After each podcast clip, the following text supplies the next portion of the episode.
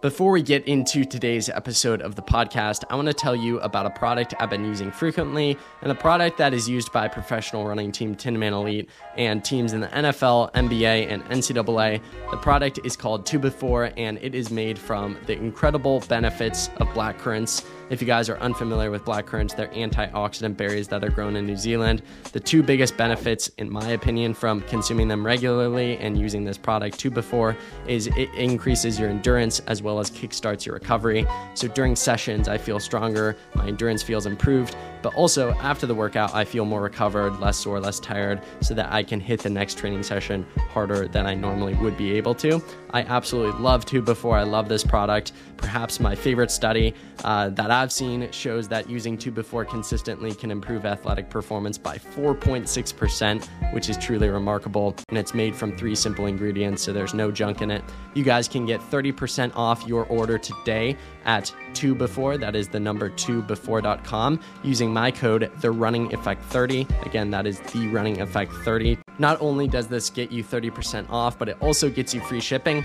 I've left a link in the show notes to go directly to their website, or you guys can go to 2before.com. Again, that is the running effect 30 to get 30% off and free shipping today.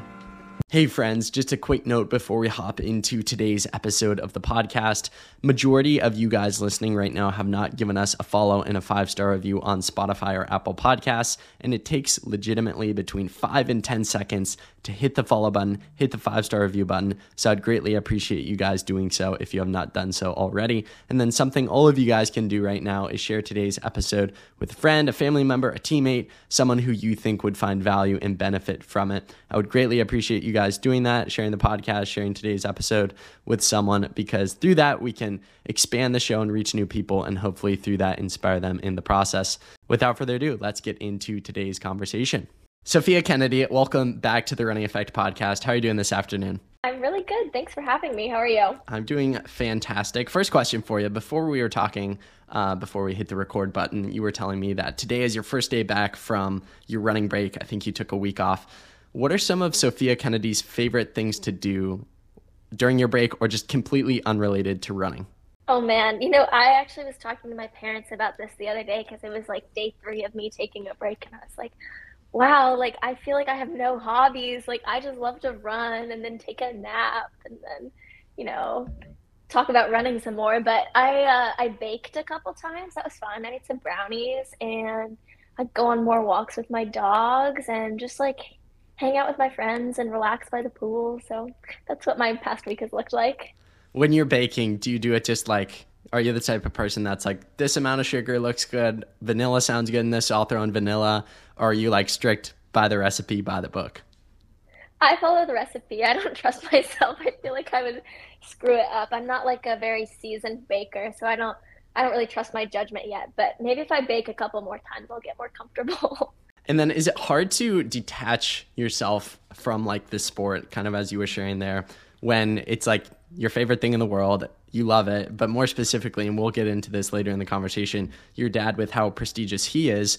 I feel like a lot of people, and nowhere, uh, when I say this, I'm not comparing myself to you, you're on a seven levels above me, but like with my parents, it was kind of helpful that they knew nothing about running because I felt like when I didn't want to talk about it, I, it was like, wouldn't get brought up. But with your dad and his incredible, you know, accomplishments in the sport, is it a little harder to detach yourself from the sport because everyone in your household loves running? I think it helps a lot that I just love the sport so much. Like I could talk about running for hours and hours and hours. Um, but actually none of my like home friends are runners. So I go hang out with them and like that's a nice break from running. Um, because they don't know anything about it. I'll be like, oh my gosh, Jakob just broke the two mile world record, and they're like, who? and so like, it's it's like a nice break to go hang out with them and like talk about things because you know there's more to me than just running. But even though I love it so much, I it's good to take a break. What would be your advice to someone listening who maybe has their identity a little too wrapped up in the sport that you know inevitably when things aren't going well which they won't uh, in the sport you know running's not linear uh, like that's when it becomes tough is when your whole identity is the sport so for someone listening as you kind of described there some of the things you do to detach yourself healthily from the sport what would be some advice to someone listening who knows they probably care a little too much about the sport but doesn't quite know what to do about it Yeah, no, I think that conversation becomes most prevalent when you get injured or something, or like what you were saying, think running's not going well. So it's totally important to find like an activity or um, a friend that you can kind of confide and be like, hey, like things aren't going well. And, you know, that person or that activity is supposed to remind you that like there's more to you than just running because, um, you know, I've, I've gone through injuries and stuff like that before. And it's, it's hard because you kind of get to a point and you're like, wow, will I ever, will I ever recover? Like, will I ever get back to where I'm running well and I'm feeling good? And um, it's just important to take a step back and remind yourself like why you love the sport. It's not just about running fast or winning. It's about like, um, you know, really finding like value in the sport as it makes you healthy and it makes you happier and you form connections through other runners and other people involved in the sport. So to kind of have that community and also people outside of the community to talk to, um, I mean, it's critical. I love that. I was just thinking during that response, I'm like, no wonder she's going to Stanford. Like you were so eloquent in your response there. You. So you, you nailed that one. Um, speaking more on your family, something that I didn't talk to you about during our conversation with Irene, uh, we did a podcast for those who don't know with you and Irene Riggs, your future teammate and friend, uh, for a little series going into Nike Outdoor Nationals. Something I can't believe I didn't bring up was Irene has a twin sister, Caroline, and you have a twin brother, but I didn't think to bring it up, and I'm not sure why. so, can you speak on the aspect of having a twin and also having a twin who is very, very good at what they do, just in a different sport, soccer instead of running? Yeah, no, I mean, I think there's definitely some twin power going on. There's so many twins on the Stanford team, like me and Irene, and then like the young twins, and I think there's more. The Sherrys, I mean, yeah, I, I, yeah, like, um, so, uh, I actually I love that my twin is not in the same sport as me because it's like we can talk about our successes together without like comparing ourselves, without like fighting to be that one on top, and like even if my brother w- were to be in the same sport, like we would still support each other no matter how we were running. But you know, it's really fun to go through life with him, and I'm really enjoying like seeing him succeed and be happy in what he's doing, and like going through like the same mental lessons as me, but like in a different way. Like I, I try and talk to him about soccer sometimes, and I just I have no idea what the right questions to ask are, and I mean, that's sad. I played soccer until I was in like fifth grade, and I like, I have no idea what's going on, but I'm his biggest cheerleader. So you're like, yeah, what, it's fun. What's the equivalent of a tempo run in soccer? right? Yeah. Be like, I'm gonna go work on my long ball, and I'm like, yeah, you kick that soccer ball, like, woo. we opened up this conversation by talking about you taking a break from running, and ultimately, you had a really successful outdoor season. I want to talk about it being your final ever season. What are the emotions and feelings being removed from high school, not just within the sport of like, wow, this chapter is closed and I'm on to the next one at Stanford, but also academically, right? You go to an institution for four years, you get to know the people, and it, it you know, inevitably you get attached to the school. So, what are the feelings and emotions a few weeks removed from graduating high school? Yeah, I mean, that really hasn't hit me until, or hadn't hit me until like honestly right about now, like kind of because I'm like, you know, I graduated, I didn't feel anything really. Like I was like, oh, this is sad. Like I'll, i still have summer, and now that I'm like getting into my summer training for Stanford, um, it's it's definitely very surreal. I've I've learned so much in the past four years. I mean, athletically, academically, socially, like all aspects of my life. I mean, I'm a completely different person than I was uh, going into my freshman year of high school, and I mean, I wouldn't change a thing. Like, I've made mistakes as everyone has, and I've, you know, gone through injuries and um, I procrastinated a lot of my homework and um, that sort of stuff. So it's, I think it's like, it's been such great preparation for college, which is really exciting. But then, you know, I look back and I'm like, oh, I'm going to miss my friends. I'm going so far from Indiana. I mean, it's like a 45 hour drive or something like that. Um, so yeah, like I mean, we live in a day and age where I can just call my friends whenever I want. So like that's I'm not like terrified about losing contact with any of them or anything, but I'm I'm just so excited, honestly. Like I keep telling people also like if I could have gone to Stanford yesterday, like I would have. but also staying back and enjoying like my friends and my family because I'll miss them. I think in the moment we don't appreciate the ordinary moments as much as we do a few weeks or months removed from them when we're like, oh, that ordinary moment is actually kind of extraordinary now that I look back on it. And I do a lot to go back to that ordinary moment.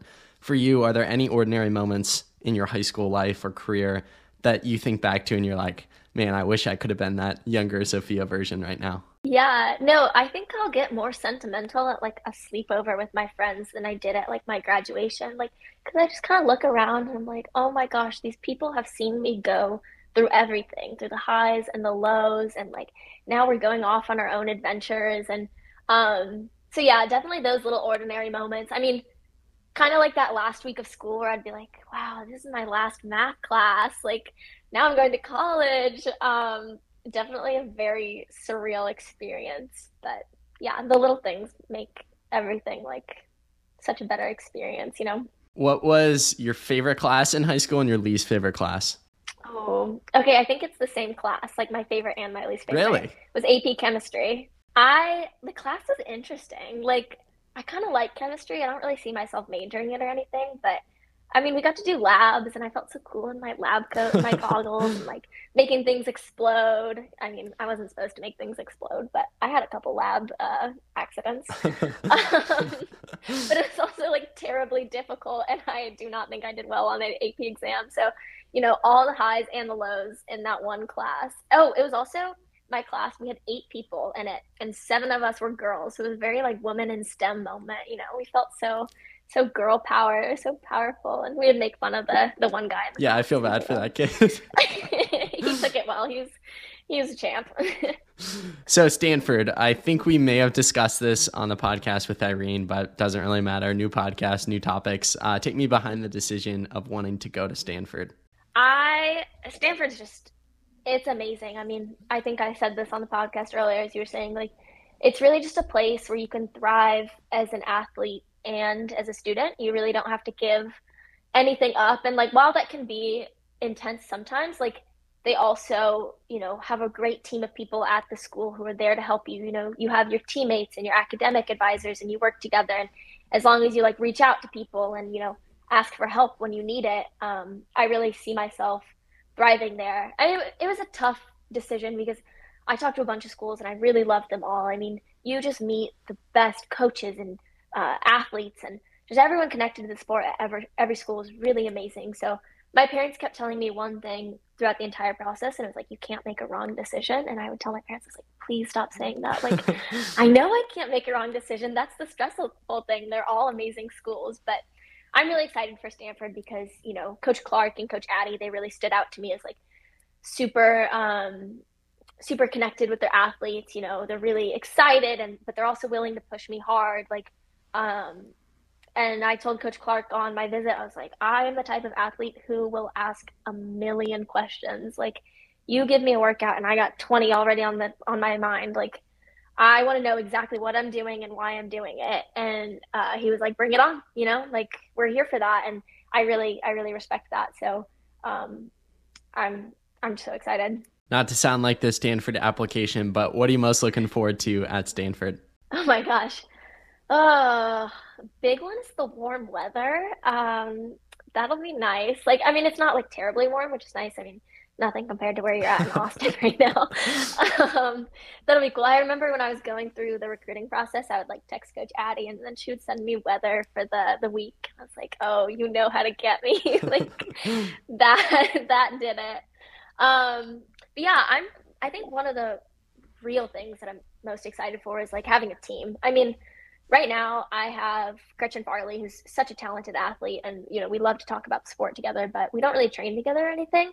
So you know, being able to like even just go on my easy runs with more people than just myself is like I'm I'm thrilled about that, and it's like everyone there is so talented and you know really dedicated. It's an environment where you know we can all push each other, and so I'm excited to see like you know how I can push myself, but also like how the teammates that are faster than me right now can drag me up to where they're at.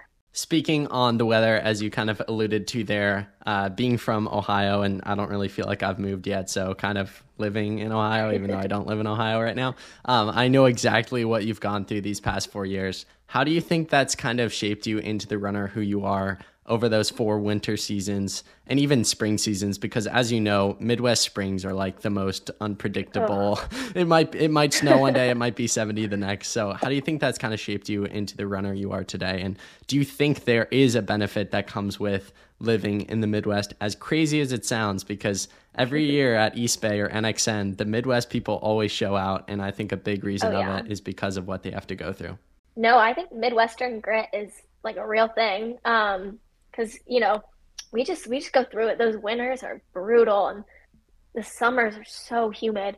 But um, yeah, I think that growing in the, or growing up in the Midwest like really has you know um, had a big impact on my running, and I keep joking with my parents. I'm like, oh, I hope I don't get soft when I go over to Palo Alto because it's gonna be so nice all the time. But the Midwest has really taught me how to um, kind of just like adapt. You know, like it's I will have to switch around workout days or whatever, just to like make sure the weather's fine. Um, and I don't freak out about it anymore. I think when I first started in the sport and it, everything wasn't exactly what was on my training log, like I was like, oh, like I'm I'm gonna fail, like, um, you know, I was freaking out about it. And so I think I've learned to um, more easygoing about the sport. I mean, that's so important. You don't want to be like too uh, what's the word I'm looking for? Like, rigid. um, yeah, yeah, that. Like, you don't be too rigid about it because you know stuff happens, and gotta learn to shake things up a little bit. So let's go back in time. Take me through how you got your start in the sport of running and your first impressions of it. Also, yeah, with that, with that, so a third part to that question. Okay. At, at what point? Sorry, this is probably throwing on too many questions, but if you can tackle three in one, that would be awesome. Um, also, at what point did you realize your dad was as legit as he was? Oh man. I mean, I okay, I'll start from the beginning. I played soccer starting at like 3 until um I think I stopped at the end of my 4th grade. And I was terrible, man. I was so bad. I was like the goalkeeper and I was the smallest girl on the field. Like you do not put the smallest girl in goal. Like I was just like so bad on the field. They didn't have anywhere else to put me. Like my goalie gloves were like the size of my head. Like, and I was scared of the ball too. Like, you know, they would kick it at me and be like, ah. Um, so I realized that was not my path pretty quickly. And I had some friends on the cross country team, and um, it was a couple other girls in the fifth grade, and they were like, "You want to try out for the middle school team, which is sixth grade and up?" And well, you don't really try out. We actually have a no cut policy at our school, so anyone can join. But um, I joined, and all of a sudden I was like, hey, this is kind of fun, and like I'm kind of good at this. I mean, I think I was like ninth in my first race, and I was like, oh, kind of a big deal.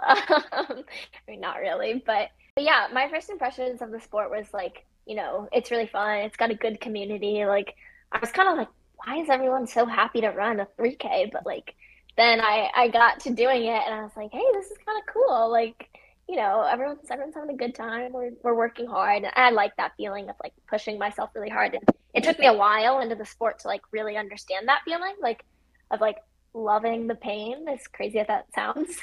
Um, but yeah, I think I I honestly still sometimes like don't even realize like how good my dad was. I mean, um, he he's not the type to like reminisce on that. You know, he's always been like, you know, my running days are in the past. Like, you know, I, I still have so much appreciation for the sport. He owns a running store, so like he's still connected to it. But he's like, you know, his world championship and Olympic days, you know, they're in the past. The only the only thing he actually keeps up from his running is his uh Kinney uh national championship trophy. Like none of the NCAA stuff. It's only his high school national championship trophy is the only thing that's in our basement. Um so yeah, I mean, it's been so cool to grow up with a, a figure like that as my dad. But you know, he's kind of always just been dad to me, who happens to know really a lot about running. So, um, yeah, it's cool. I think I think the times that it hits me the most is like people come up to me and they're like, Sophia, like your dad is a legend. Yeah, like cool. And then I'm like, oh wait, he is like, man, American record holder. Like big shoes to fill. yeah, I have never had the opportunity to speak with the son or daughter of such a prestigious person. So I'd love to, to touch on this more. how instrumental has he been in your running career? And I did, I think, ask him this in our conversation, which people can listen to as well. But like, how has he, from your perspective, dealt with everything he accomplished and ultimately wanting to excel you as an individual and in the sport, but not come across as like wanting you to do it overly and trying to separate his career from yours, if that makes sense? I think one of the biggest things that I talk about with my dad is finding an appreciation for the sport and that it has to come from myself. And I think my dad, both my parents actually, my mom ran in college also. Um, she also ran at IU, but um, my dad more specifically is um, more involved in my current training. And um, I mean, he just has always made sure that the love of the sport comes from me. It's never like me trying to, you know, run as fast as he did or, you know, do the same things that he was doing because that's just not sustainable. Um, I, I, I, my parents, they always like flex to their friends. They're like, I did not tell Sophia to get up at seven in the morning and go run. Like she just did it. And I mean, I think that's so important because that'll take me so far into the sport. I, um, because I just, I love it so much, you know? Um, more training related, I think the biggest thing that my dad we have this mantra and it's it's uh, he tells me it before all my races and it's no fear and no regrets and no fear meaning i think actually you guys may have talked about this on the podcast but um it's no fear meaning that you know i have worked hard. There's no reason for me to um you know be afraid to go run hard. Like i if i want to take the lead like i'm capable of doing that you know i it's okay. And, and no fear as well like I, it's okay to take risks you know. I'd rather like try my best and blow up instead of you know not giving it my all every race. And understanding that i deserve to be on every starting line that i find myself. Um, and it just it just gives me a lot of confidence going into races because i'm like okay no fear no regrets. Like i've worked for this you know i'm i'm capable i'm strong i'm like i'm hardworking. Um, and so those messages like is really I, I think those are way more important to me than like any like things my dad introduces to me like a threshold workout. I mean the mental aspect of running is huge. So how much have you leaned on him and his own experiences in the sport through your own experience in the sport and going through different things and literally running at the same meets that are just called different names? Yeah. No, it's cool. I think I like to talk to him about his races. He'll tell me um, various stories from his racing. I mean, it's but it's only when I ask for them. Like he's never like, oh, back when I was in the Olympics. Um, I I just I ask. I'm more asked for the races that didn't go right because I want to know like how did he respond to that? What did he do to fix that? But I think what's been important for me is that I have to go through those experiences myself. You know, I I can't just be like, okay, my dad he blew up this one race like now i won't do that like that's kind of something you have to learn yourself through experience and my high school career i think i've had a lot of those experiences i'm really grateful because you know i've i've, I've had a lot of different um, race experiences that have gone really well or not well and i think that's gonna like really help me in my collegiate career because it won't be new to me you know i, I know how to bounce back from these things Something I want to talk about that I was like kind of surprised when I was writing the show notes for today's episode. And I knew I knew it because I watch these races every year, but it just set in for whatever reason. And you'll have to correct me if I'm wrong on any of this. But I believe you you made Footlocker and Brooks PR both meets your sophomore year. Um, so can you speak to that aspect of being so good so young and then also like maintaining that you went to the meets the following two years your junior and senior year I think we see that uh, like occasionally an athlete who makes it to a big meet three years in a row, but it's really remarkable to be consistent for that period of time. We see freshmen who are really, really good and then kind of fizzle out. We see people more regularly who get really good, like the junior and senior year, but it's pretty rare to have someone who's really good at a young age and then they hold that consistently um, so could you maybe talk to that aspect of your career of like being so good so young? Yeah. Um, so my sophomore year, they did not have the national cross country meets, okay. but um, I did do Brooks PR my sophomore year, so right about that. And then junior year, making nationals for cross country. Um, I think the most important thing is just to take things slow. I mean, my freshman year was so conservative. My sophomore year, like, you know, working a little bit harder, um, but not, nothing crazy. Like I'm, I'm, I'm blessed with good genetics, but you know, that also doesn't come without hard work. Like I don't want to make it sound like I'm not doing any training because I am. That wouldn't be honest. Um, and um, I mean, there's honestly just a lot of trial and error in it. I, I think I ramped it up a little bit too much my junior year, and I ended up getting injured and kind of battling with those things for a while. Um, it's it's really just, I mean, I think something that's so important is like my consistency. Like if you look at it over a broad period of time, like it looks like it's just been completely consistent. Like I look like I've been running well the entire time, but I haven't. You know, I've had my ups and my downs, and so I think it's, it's super important to let younger girls know that like you know you go through your ups and your downs and at your low periods it's just about how you respond to it um, it's consistency and um, it's hard work but it's also resilience and um, understanding that like things aren't perfect all the time so i think that's what's allowed me to have some longevity in the sport and hopefully for like a really long time after this as well you know I have aspirations of you know becoming a professional runner and running for as long as I can because I love it so much. Um, but yeah, I mean, consistency, resilience, and finding love in the sport is like I think how you can keep getting better. From your experience of going through those low moments and setbacks, as, as you kind of just shared, um, you did kind of share some pieces of advice, but going even deeper into that for someone listening right now who inevitably, you know, the amount of people listen to this, and I get DMs quite frequently of kids who are in sitbacks or had a tough race, or more specifically, like ended their their race or ended their season on a tough race, and they're like, "What do I do, Dominic?" I'm like, "I'm not your coach. I don't know you, but I can try to give you some advice." So, and similarly like, would you give some advice to the person listening who's going through a tough moment or going through a setback? What would you tell to them about getting out of it and getting on the other side of it?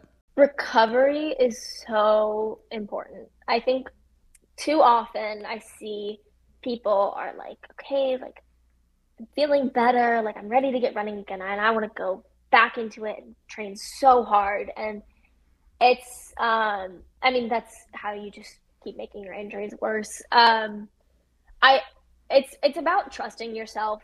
You know, I when I I junior or junior cross country, I strained my Achilles, and then junior year track, I had a stress fracture in my femur, and I ended my senior year cross country season at the very last race. I had a stress fracture in my metatarsal on my foot, and I mean that's a lot to go through, and I think what's helped me now be healthy this entire season is um, just like understanding that like talent doesn't go away um, and that you know your efforts like you will get back to where you are but it's important to take a step back and like make sure that you are recovered and that you are um, comfortable like physically and mentally because honestly a lot of that is like you need to recover mentally. I mean your mind is such a powerful thing.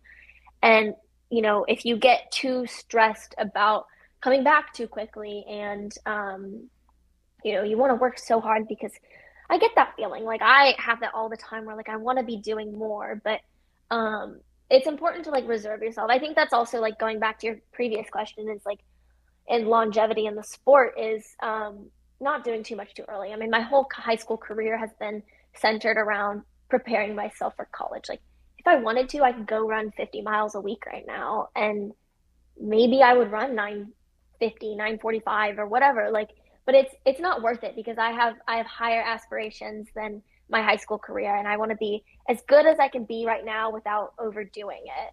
Something I'd love to talk about there that you mentioned a lot in your answers kind of the aspect of being patient and having patience with yourself and kind of as of kind of as you elaborated on a lot of what holds people back or gets people back into situations that they were just in and trying to get out of is being impatient. And like i could fill a whole podcast with the amount of training errors i made trying to come back from an injury or from a sickness or like feeling the need to go up back to full mileage the week after having the flu because I didn't get in my miles and then you get injured and it's like don't do that.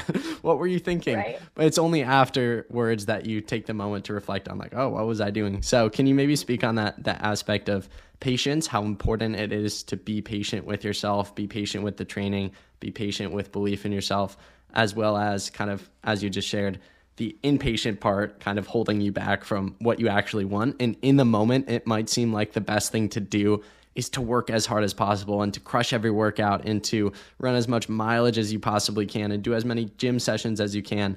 But like in the long run, that's probably not what's going to be best for you. Yeah, no, patience is so important. I still struggle with that sometimes. And we were talking earlier. Like I, I talked to Coach Clark the other day about summer training, and he was like, "Okay, like on your first week back, you're only going to run three miles this week, or not three miles, uh, three days this week. And I was like, what? Like, I want to do five days this week. And he was like, absolutely not, Sophia. Like, you like slow your roll. Like, you know, we've got, we've got this planned out for you. And patience is, it's, it's difficult, but it's so, so important. Um, you know, your body can only take so much and you, you want to stretch it out. Um, because you know running fast early in the season is not what matters. You know, you want to be the best you can be at the national championship, the world championship, or whatever you're training for. If it's just whatever your big race is, you know, that's where you want to succeed. And um, people get so caught up in running fast times, running hard workouts, like like you said, just crushing everything. And while it feels really good in the moment, it's totally not sustainable. And so um, I, I mean, I think that's just one of the most important things in the sport. I mean, patience and everything, patience uh, in mileage and efforts, like even within a race, having patience is like so important because you just, you know, you need to like kind of play tricks with your mind a little bit about um, what you're doing, why you're doing it, and like how much you can take.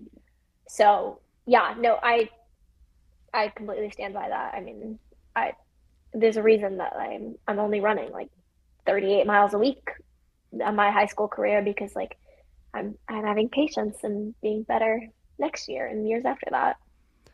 Speaking on the aspect of having patience within a race, I think you have to take patience to a race in an extreme, like a delusional extreme.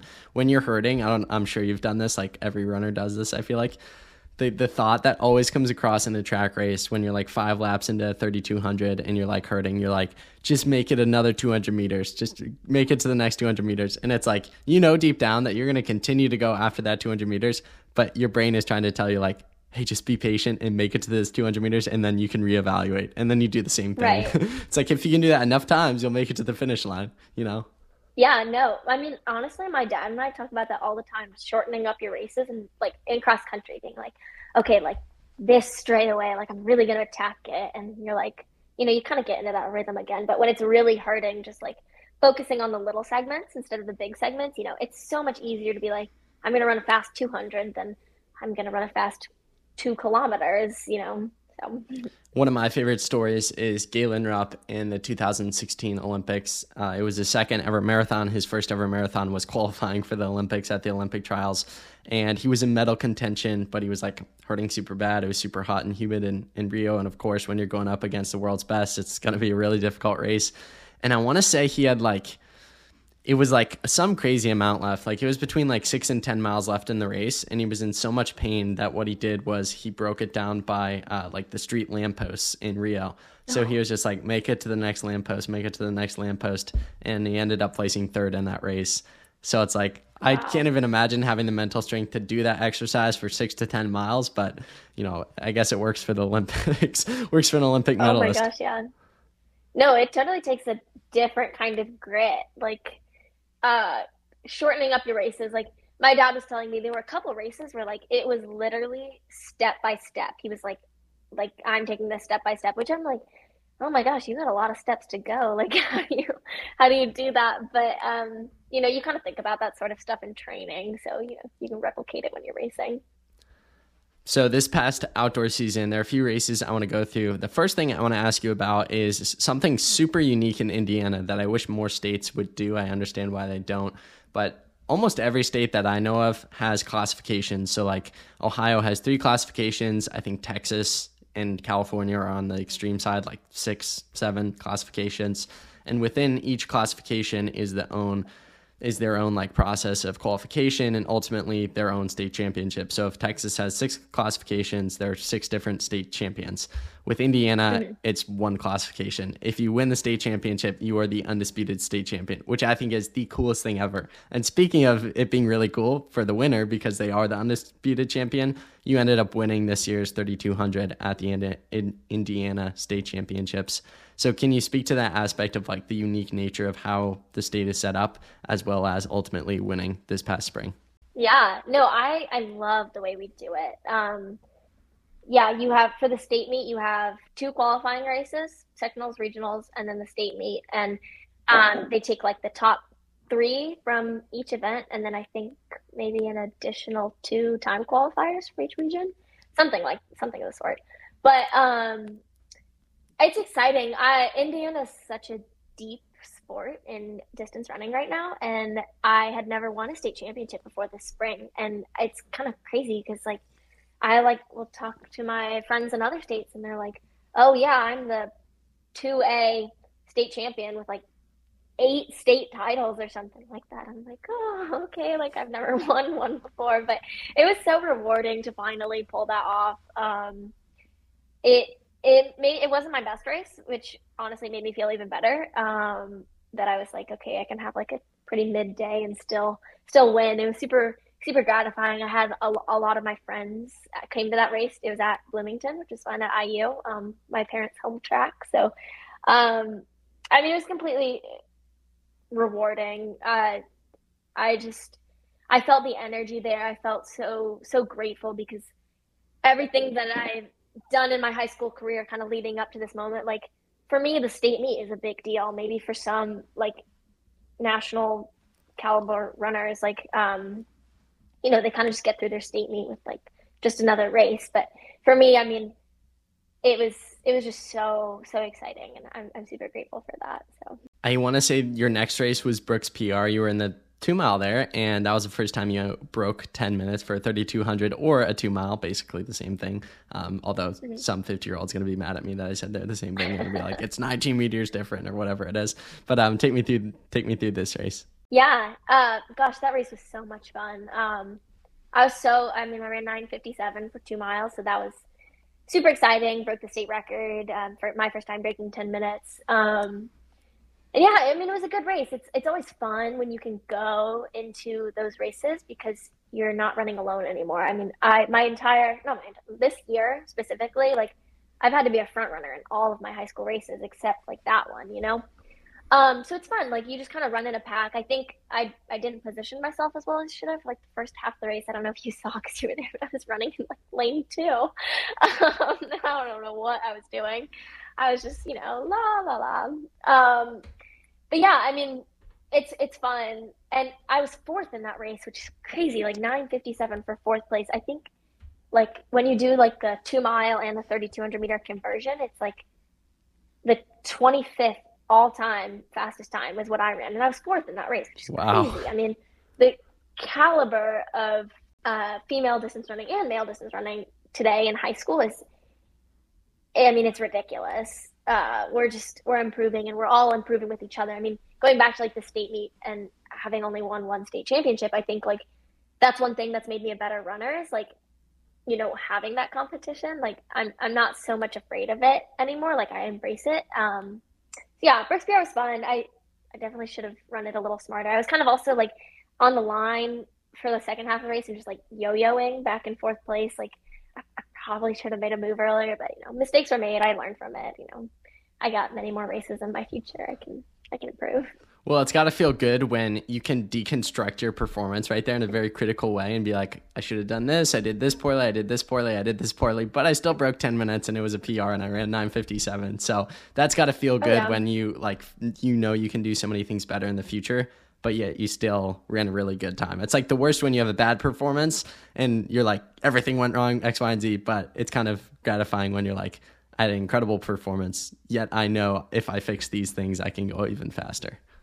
Yeah, no, I think that's so important. I mean, I'm working on that is like finding little victories for myself because in this sport you just I mean many sports, but running specifically, um, you're just always trying to improve. I mean, I, I don't know. I saw you kind of after the race, but I, I went up to my dad immediately after the race and I was like, man, I could have gone two, three seconds faster. And he was like, Sophia, like you should have the best race of your life. And I was like, no, man, like I could have done better. And it took me a couple minutes to be like, hey, like I'm proud of myself there. Like I need to take those victories because I'm sure that can be exhausting at a certain point where it's like you're never satisfied, which is part of what makes like or separates athletes is like that you're always looking for more. If you're satisfied with your race, like that's not good. There's always someone running to take your spot, you know? Um, so yeah, finding those little victories, so important. I'm, I'm proud of myself for that race. Yeah, no, it was super exciting to see. And you know this, as embarrassing as it is to admit, I went up to you after the race. I forget how I found this out, but I was paying attention to like the battle for first and second. And then I must have just like you you passed me without me realizing you passed me and I thought you like ran like 10:30 or something. So in my mind I'm like I don't know what to say to Sophia. Like I don't want to like be rude. I'm sure she's mad about her race. Like I don't want to come across as like uh, annoying and be like, "Oh, nice job" when she she right. doesn't feel good about her performance. But somehow or another, I ended up finding out that you broke 10 minutes and I'm like, "Oh, no way, you ran well." so Yeah, no. And honestly, when you like came up to me, I was like I wasn't even like oh, why is he acting like that? Because I was like, yeah, man, that wasn't my best race. and I was like, it was, but like that was really funny. Yeah, I forget how I came to the conclusion that it was a good race. I was like, I mean, it was it was a fast race. Like, I I don't understand. Or, I mean, I don't blame you for like not seeing me there. Like, you were in lane two as well. so, right, well, actually, yeah. I think what I said Far in this is this is low key like disrespectful, so I don't mean it that way. But I like jokingly, I was like, "You're five two. I'm like, I think you just like Sadie's really tall. Like some of the some of the girls in that race are really tall, and uh, I yeah. also think that didn't help your height. It was you're harder to to seek out in the yeah in the crowd. No, I agree. I used to be so mad about it that, and I'd complain to my parents. And finally, my dad like he showed me a list of all like the Olympic marathoners. Like, yeah, five foot, five foot, five foot one, five foot two, five foot three, five foot one. Like okay, like, five foot two is right a good height. Yeah, my mom's yeah. five you foot know, two, so I have a I have a soft really? spot for five foot two. Yeah. Oh, thanks. I had someone tell me recently, they were like, Sophia, on Instagram, you look five six. And I was like, I don't know what that means, but thank you, I guess. Like, I don't look like I would be so short, but yeah, I'm I, five two, five two, and proud. Speaking of speaking of height, when you met me for the first time, were you surprised by how tall I was? I get that a lot. People are like, "You're much taller than I thought you would be," because I don't really post bit, content yeah. really about my like. You don't yeah. really see me too much, so it's always a guessing game. Yeah, no, it, it like it wasn't too um crazy for me because I just I look up to a lot of people. You know, like at a certain point, I'm like, oh, six foot, six foot four, they're all the same. But yeah, definitely a little bit taller than I was expecting. How tall is Cole? Like six four? Oh, six five, something like that. Yeah, yeah, really tall. Yeah. I like, I think I'd go up to like his waist or something like yeah, that. he's a giant. He's a giant. Speaking of Brooks PR, since I was there, as we were just kind of talking about, I'm I'm very curious. What was your favorite part of the trip? Outside of the race itself? Mm. Um, I think the boat cruise is pretty fun. I mean, you were killing it on the dance floor. I, Many I, individuals were a little bit. Many yeah, individuals. Yeah. No, you and Maddie and uh, you guys were killing it. I, I should have gotten out there a little bit more. Honestly, I was so tired. um, but no, that's fun. I just those races are so fun. Like we've talked about this. Um, they're just like a lot more intimate. Like you really get to meet other athletes. And what I love about Brooks PR, it's, it's just different than NXN and uh, Champs, is that I get to meet people of different event groups too. Like I never really talked to sprinters or hurdlers or not distance runners, you know. And so like, you know, to be able to mingle with them a little bit and learn more about the sport that I'm involved with, but not that aspect of it is so fun. Like there's so many different personalities and everyone's so talented at that race, which is like it's it's fun to go through these experiences together speaking of being tired on the dance floor, that thought actually occurred to me like after I was done and I was like so tired. My legs were like sore. I'm like, how did they? I'm like, I didn't race today and I'm exhausted. I'm like, you guys are wild. I'm like, either they didn't try enough and saved it for the dance floor or they're just different beasts and it's probably the it's probably the latter. Yeah, no, you just gotta rally. You you kind of you feel the energy from all the other athletes. Okay, I can do this too. I can I can take a couple hours. of dancing and whatnot. When we got back to the hotel, were you? I'm trying to think who I was with. I don't think I was with you, but did you end up jumping into the into the lake afterwards? Where were you in that whole scheme I of didn't, things? and I really wanted to, but I never went back up to my room to change, and I was wearing my jeans, and I was like, Yeah, I'm that not would have gonna been ruin my jeans in the lake. Like people were coming out of the lake with like moss on them. Oh, oh really? gross. Yeah, I know. It was it was it was a little gross. I mean, it looked really fun. I I, I wish I would have done that, but um, also no regrets because I was wearing my favorite jeans. Right. For me, there were a few thoughts that. that came through my head. One, I was like, okay, I'm here as a separate entity, and uh, it doesn't seem like Brooks is approving of these kids jumping in the lake. I don't want to uh, damage my relationship with them. So that was a purely practical standpoint. I'm like, I'm not going to do it because of that. Number two, it was not warm outside. Like, there's no way it was Oh, no. warm. It was probably freezing in the lake. So that was number two. And then number three, and probably this was like the biggest thing, I'm just kind of like, I don't know. This just sounds gross to me. Because the hotel we were staying at was right by the airport apparently like they dump like waste and stuff into the lake. And uh, Oh also after also after carter cutting drank from it and threw up that day i don't know if you heard that story.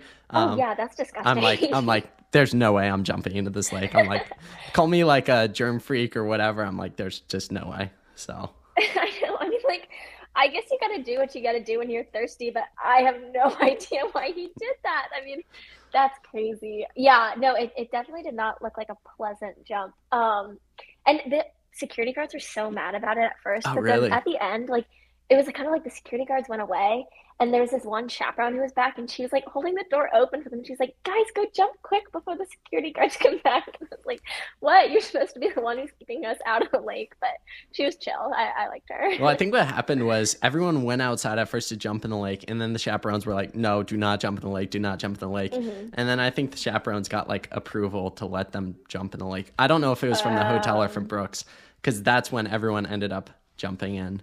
Um, Yeah. and then everyone Huh. came back inside. But were you were you a part of the people? So when I came back to the hotel, I the listeners, even though when I'm saying this, I'm like the listeners don't care. They actually, I've actually gotten messages when I go on random tangents with guests about the trips because people like are curious of as to what they're like.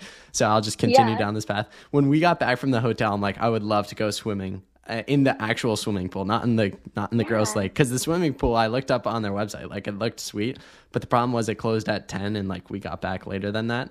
Um, so apparently, what happened was uh, I think Connor and a few other kids. Which, if you're trying to get a yes, you don't have Connor Burns ask. Oh my gosh, no. but apparently they asked and got denied. So uh, I was like, okay, I'll I'll try. I'll, I'm like, okay, I'll see if I can get it and like rub it in your face, Connor. So I had my nice shirt on. I had my media credential. I was feeling confident. I go up to the front desk. I'm like, I'm like, hey man, like, I hope you're doing well. Like, uh, I was like.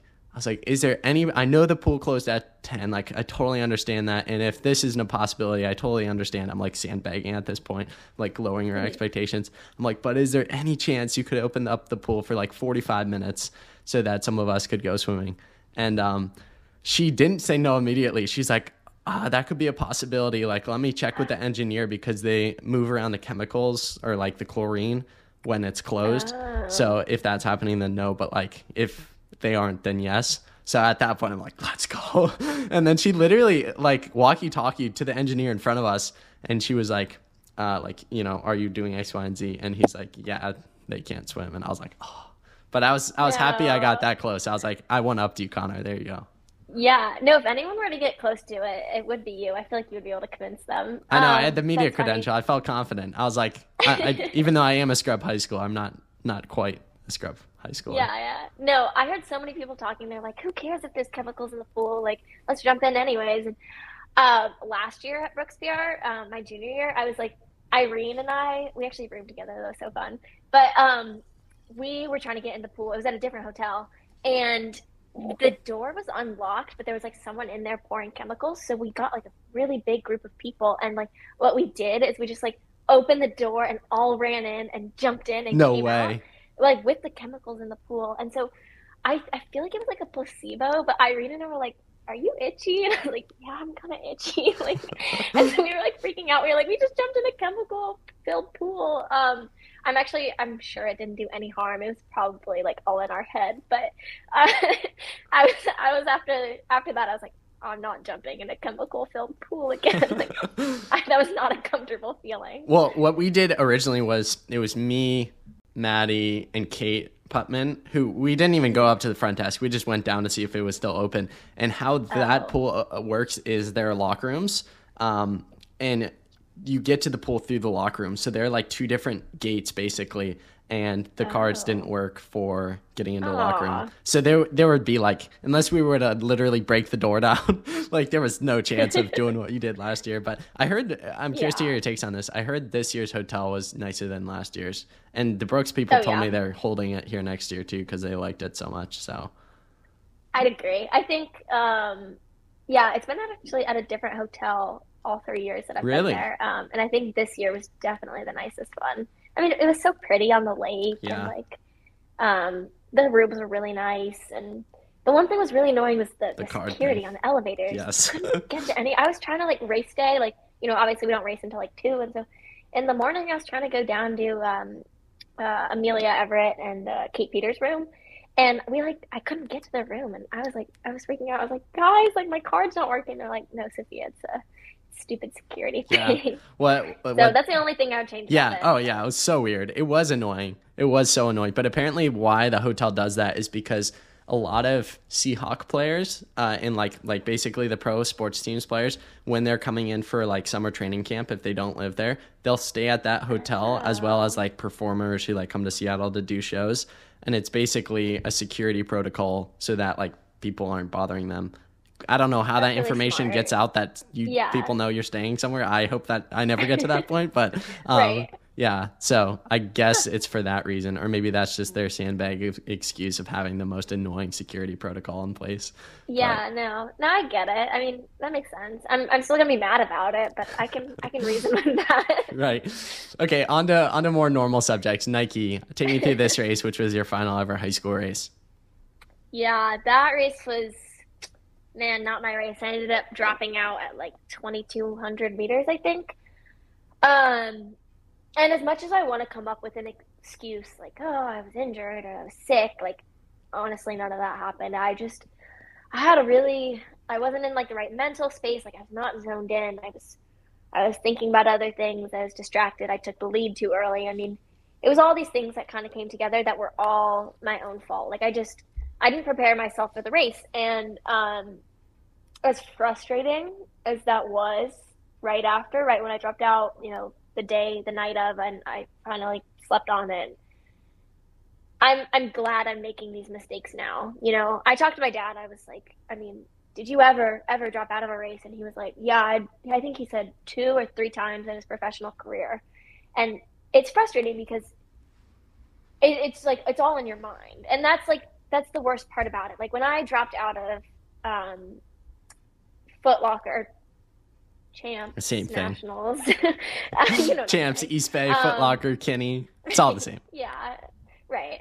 Um, when I dropped out of that, like that was real. Like I, I had a stress fracture. You know, I was in a boot for two weeks, um, or however long. Um, but this was different, and this this was frustrating, and it's it's more about that um, that message that I want to get out that like it's it's okay to have failures. It's it's it's normal. Every pro athlete has gone through it. Mistakes, whether they are physical or mental, happen, and you just really have to come back from that with a positive aspect. I mean, you learn so much more from your negative races than you do your positive races. And so, you know, I told myself, I was like, you know what? It's never going to happen again. You know, I, I, I get up, I get through it, and I've learned, and um, it sucked. And definitely not the way that I wanted to end my high school career, but I still have so much going for me in the future. And just reminding myself of those little things that um, I, I'm a talented athlete and, you know, stuff happens. So, yeah, I mean, it was it was definitely not not a great race, but uh, I ended up like calling Coach Clark a couple days and was like, yeah, like this happened, and he was like, hey, like, you know, like that, that's normal. Like, I mean, obviously, like my job is or his job as a coach is to minimize those um, those things in the future. So I'm, I'm excited to get to be working with him and work more on those mental aspects because you know that can be a, a, big limitation in running and um, yeah, won't happen again. As I get to the hour mark of any episode, two thoughts come through my head. One, it's like it was probably a good episode if I talked to a guest this long and two, it means I need to put a wrap in the conversation and just invite the person back on for uh, for another one to to talk about other things that we didn't hit. So I'll have to get you back on the podcast in the future uh, to to cover other things and and have another fun conversation. So I'm gonna wrap up today's conversation with two questions. First one being serious. The second one I know you're expecting because you've listened to the podcast before. Uh, the first serious one uh, is what is one final message you want to leave with our audience today? I think one final message that I'd like to leave is that um, there's no one way to get through the sport. Um, I mean, I'm sure that's been said a million times on the podcast, but I couldn't reiterate that enough. Um, you know, you have your ups and your downs, and there's different styles of training and how much mileage you're doing, and it, it's so important not to compare yourself to other people. Um, because yeah, like I said, there's not there's not one right way to do it. So just trust in yourself, trust in the process. You know, do the little things and the big things. Um, and, you know, you'll succeed in that way, whether it's running a PR or winning the Olympics, you know, find your little victories. And yeah. I love it. Final question for you. The question I ask every single guest if you had Gordon Ramsay coming over for dinner, what would you choose to make for him? I always love asking. Yeah, I always love asking people this question who have listened to the podcast before because they they like anticipate it and they're like, "Oh, I've thought through yeah. this," or maybe you haven't. I don't know. Oh yeah, I thought about this. Um, I I wish I were a better cook than I was. Um, but I, I think I can I think I can whip up something pretty good. Probably like a little a little pasta. I made this really good pasta a while back, like an angel hair pasta with a little bit of parmesan and some crab Ooh. and um, tomatoes and garlic and uh, I'm forgetting some stuff. It's, it's like it's really light, and then like like maybe a little salad, and then you always got to have a dessert. And I'd say I'm getting better at the baking, so maybe maybe I'll make my famous brownies or something. But yeah. I would I would a thousand percent a eat that. So it sounds good to me. It sounds good to me. Actually, out of curiosity, if you can remember, what dish of the podcast you've listened to has sounded the best that a guest has shared? If you remember, that's really testing oh, your memory. Gosh. Oh man, I don't I don't know. I like I, I couldn't even tell you what people have said. One. Yeah. Yeah, yeah. I appreciate I mean, what you said like... in detail because a lot of people it's like very generic. Um, but yeah. sometimes the best ones are the people who don't cook at all. it's like I know the funniest ones are when people are like, mm, I'd make them like a frozen waffle or something like that. Like, you know what? Also, me too. Like, I'll make my angel hair pasta and also my frozen waffle and a woman of many talents. Sophia, it's been an absolute pleasure having you on the podcast. Greatly appreciate it. Looking forward to having you back on. And also, like, the possibilities are like endless. I had you on with Irene. We could do one with your dad. I feel like there's so many different yeah. occasions to have you back on the podcast. So, ladies and gentlemen, Sophia Kennedy will be back, but I appreciate you doing this. Thanks so much. Thank you so much for listening to today's episode of The Running Effect with Dominic Schlueter. I don't take your time for granted, and I hope that today's episode impacted you and left you walking away inspired and all the more motivated to chase after your biggest goals and walking away a better version of yourself. Make sure you're following the podcast, have given us a five star review, and consider sharing with a friend. Through that, we can reach new people and hopefully inspire them in the process. Also, make sure you're following us on social media at The Running Effect to stay up to date on all the exciting projects and all the new episodes coming out. Generally, we release two to three episodes per week, so stay tuned for all of those coming your way shortly. I hope your running and life is going well. Guys, keep chasing mastery, and I will catch you in next episode.